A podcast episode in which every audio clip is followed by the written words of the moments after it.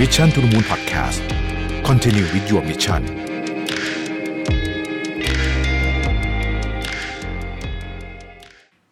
สวัสดีครับ ยินดีต้อนรับเข้าสู่ Mission to the Moon Podcast นะครับคุณอยู่กับรวิทยานุสาหะครับ วันนี้จะมาพูดถึงเรื่องอาการแพนิคนะครับอาการแพนิคนี่เป็นยังไงนะฮะผมเคยรู้จักหลายคนที่เป็นนะ บางคนก็ขับขับรถอยู่แล้วก็คือรู้สึกว่ามันขับไม่ได้มันน่ากลัวเกินไปนะฮะทุกอย่างมันดูแบบ เร็วอันตรายไปหมดอะไรแบบนี้นะครับหรืออาการแพนิคนี่เกิดขึ้นในออฟฟิศก็ได้ซึ่งจะเป็นเรื่องที่เราคุยกันในวันนี้นะครับ สมมตินะฮะเช้าวันหนึ่งเนี่ยคุณกำลังเดินไปที่ออฟฟิศนะครับ แล้วก็ก็ไปนั่งโต๊ะทำงานปกติ ส่งยิ้มให้เพื่อนร่วมงานอย่างเป็นมิตรนะครับกำลังจัดข้าวจัดของเปิดกระเป๋าจะหยิบคอมพิวเตอร์ออกมา อยู่ดีคุณก็รู้สึกตื่นกลัวขึ้นมาจนหน้าขนลุกนะฮะหัวใจเต้นเร็วจนหายใจหอบ แล้วก็คุณรู้สึกว่าร่างกายเนี่ยกำลังสั่นนะ แล้วก็มันวิงเวียนเหมือนจะเป็นลมนะครับ แต่ก็ขยับตัวไป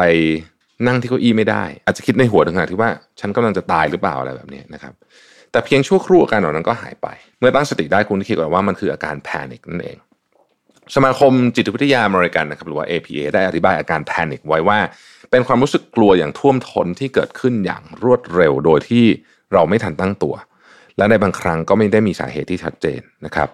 แม้อาการจะค่อยๆทุเลาลงได้ด้วยตัวเอง แต่ความรู้สึกตอนที่กำลังเป็นน่ากลัวมากๆ อย่างบอกไม่ถูกเลยทีเดียว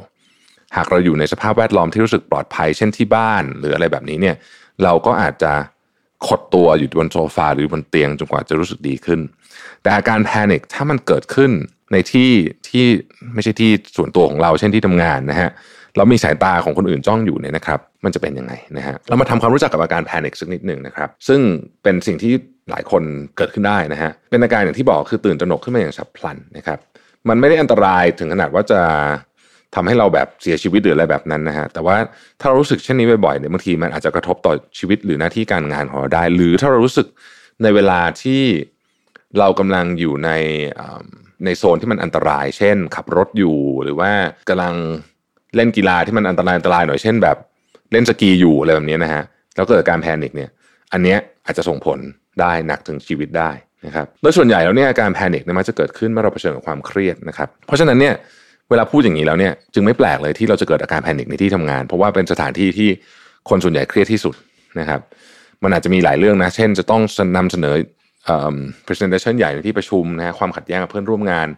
หรือก็ต้องคุยกับลูกค้าอะไรอย่างเงี้ยนะฮะหรือว่ารับมือกับ หัวหน้ารับมือกับโปรเจกต์รับมือกับลูกน้องอะไรอย่างเงี้ยนะฮะอาการแพนิคมีอะไรบ้างนะครับสมาคมจิตวิทยาอเมริกันได้ระบุอาการของการแพนิคไว้ดังนี้นะฮะหัวใจเต้นเร็ว หายใจหอบ รู้สึกตื่นกลัวจนขยับไม่ได้นะครับวิงเวียนศีรษะตัวสั่นเหงื่อออกเจ็บหน้าอก แล้วก็กลัวว่าเรากำลังจะตายนะครับโดยทั่วไปเนี่ยนะฮะคนเราเนี่ยจะเกิดอาการแพนิคแค่ไม่กี่ครั้งเท่านั้นในชีวิต แต่ถ้าเยอะกว่านั้นนะฮะเยอะกว่าไม่ไม่กี่ครั้งนั่นคือเป็นหลักหน่วย แต่ถ้าเยอะกว่านั้นเนี่ยต้องปรึกษาผู้เชี่ยวชาญ เพราะสัญญาณเนี่ยเหล่านี้กำลังจะบอกคุณว่าคุณมีความเสี่ยงต่อการเป็นสิ่งที่เรียกว่าโรคแพนิคซึ่งอันนี้เป็นอีกเรื่องหนึ่งนะฮะหรือที่เรียกว่า panic disorder นะครับในสหรัฐอเมริกาเองเนี่ยมีประชากรประมาณ 1.3%ที่ต้องรับมือกับโรคนี้ สมาคมจิตวิทยาอเมริกันบอกว่าคนส่วนใหญ่มักเริ่มแสดงอาการตอนวัยรุ่น หรือว่าวัยผู้ใหญ่ตอนต้น สาเหตุไม่แน่ชัดนะครับ แต่มีความเป็นไปได้ว่าโรคนี้เกิดจากความเปลี่ยนแปลงครั้งใหญ่ในชีวิต หรือความเครียด นะฮะเช่น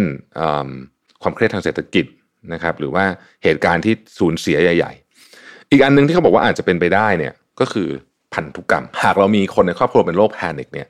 เราก็มีความเสี่ยงที่อาจจะเป็นโรคนี้ได้นะครับ ทีนี้ถ้าสมมติว่าเราเกิดอาการแพนิคขึ้นมานะฮะเราจะรับมือยังไงดีนะครับ แน่นอนว่าอาการแพนิคเนี่ยมันมาแบบไม่มีสัญญาณเตือนนะฮะคือเราตื่นเช้ามาวันนี้เราเราไม่รู้หรอกว่าจะเกิดเนี่ยนะฮะบางทีเนี่ย ถึงขั้นว่าเราไม่สามารถควบคุมตัวเองได้ จะให้เดินอะไรอย่างงี้ไม่ได้เลยเนี่ยนะฮะจะทำยังไงได้บ้างนะครับ ข้อที่หนึ่งก็คือว่าให้ไปนั่งในพื้นที่ที่สงบหรือว่าปลอดคนนะครับเงียบๆหน่อยนะฮะเงียบๆหน่อยนะฮะถ้าอยู่ออฟฟิศเนี่ยห้องน้ำมันจะเป็นที่นั่งที่สงบสงบเงียบๆไม่มีคนนะฮะอันที่สองก็คือว่าหายใจเข้าหายใจออกลึกๆช้าๆนะครับหัวใจเราอาจจะเต้นเร็ว แล้วเราอาจจะหายใจหอบก็จริง แต่ให้พยายามควบคุมลมหายใจตัวเองนะครับ หายใจเข้าออกลึกๆ และช้าๆ หากเป็นไปได้ให้หลับตานะครับ เพราะว่าการหลับตาเนี่ยจะลดการกระตุ้นจากสภาพแวดล้อม แต่แน่นอนถ้าคุณขับรถอยู่หลับตาไม่ได้นะฮะ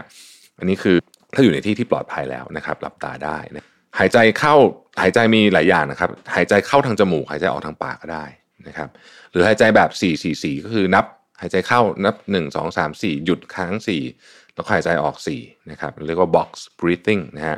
หรือหายใจใส่ถุงกระดาษเคยเห็นในหนังไหมเวลาคนเขาตื่นเต้นตกใจเขาจะหายใจใส่ถุงกระดาษนั่นแหละนะครับคือการช่วยเรื่องอาการแพนิคนะฮะอันที่ 3 คือมีสติแล้วก็โฟกัสที่ลมหายใจนะครับอย่าโฟกัสที่ความคิดของตัวเอง ให้โฟกัสไปที่ลมหายใจนะฮะ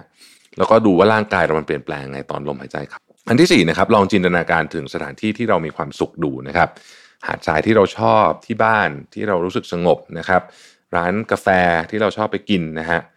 ลองจินตนาการแล้วถามตัวเองว่าเออเราได้กลิ่นอะไรบ้างไหมเช่นถ้าเราเป็นร้านกาแฟที่เราชอบเนี่ยกลิ่นกาแฟหอมๆเป็นยังไงบ้าง ข้อที่ 5 คือบอกกับตัวเองว่าเอ้ยมันจะไม่เป็นไรเดี๋ยวมันผ่านไปแบบเดียวนะครับพออาการสงบลงแล้วเนี่ยนะฮะแต่ยังรู้สึกไม่ค่อยดีเนี่ยนะให้ออกไปเดินเล่นนะครับ ลองไปซื้อกาแฟสักแก้วหนึ่งอะไรแบบนี้สิ่งที่ไม่ควรทำเลย คือไม่ควรเล่นโทรศัพท์นะครับ เพราะมันยิ่งอาจจะยิ่งไปกระตุ้นนะแม้ว่าการแพนิคจะเป็นเรื่องที่น่ากังวลแต่ว่ามันก็ไม่ได้เป็นอะไรที่ที่ผิดปกติอะไรมากนักนะครับ ถ้าหากว่าคุณเป็นค่อนข้างจะบ่อยค่อนข้างจะบ่อยเนี่ยเช่นเดือนละครั้งนี่ก็ถือว่าบ่อยแล้วเนี่ยนะฮะอันนี้ควรจะปรึกษาผู้เชี่ยวชาญหรือว่าจิตแพทย์ดูนะครับ ขอบคุณที่ติดตาม Mission to the Moon นะครับ แล้วเราพบกันใหม่พรุ่งนี้ Mission to the Moon Podcast Continue with your mission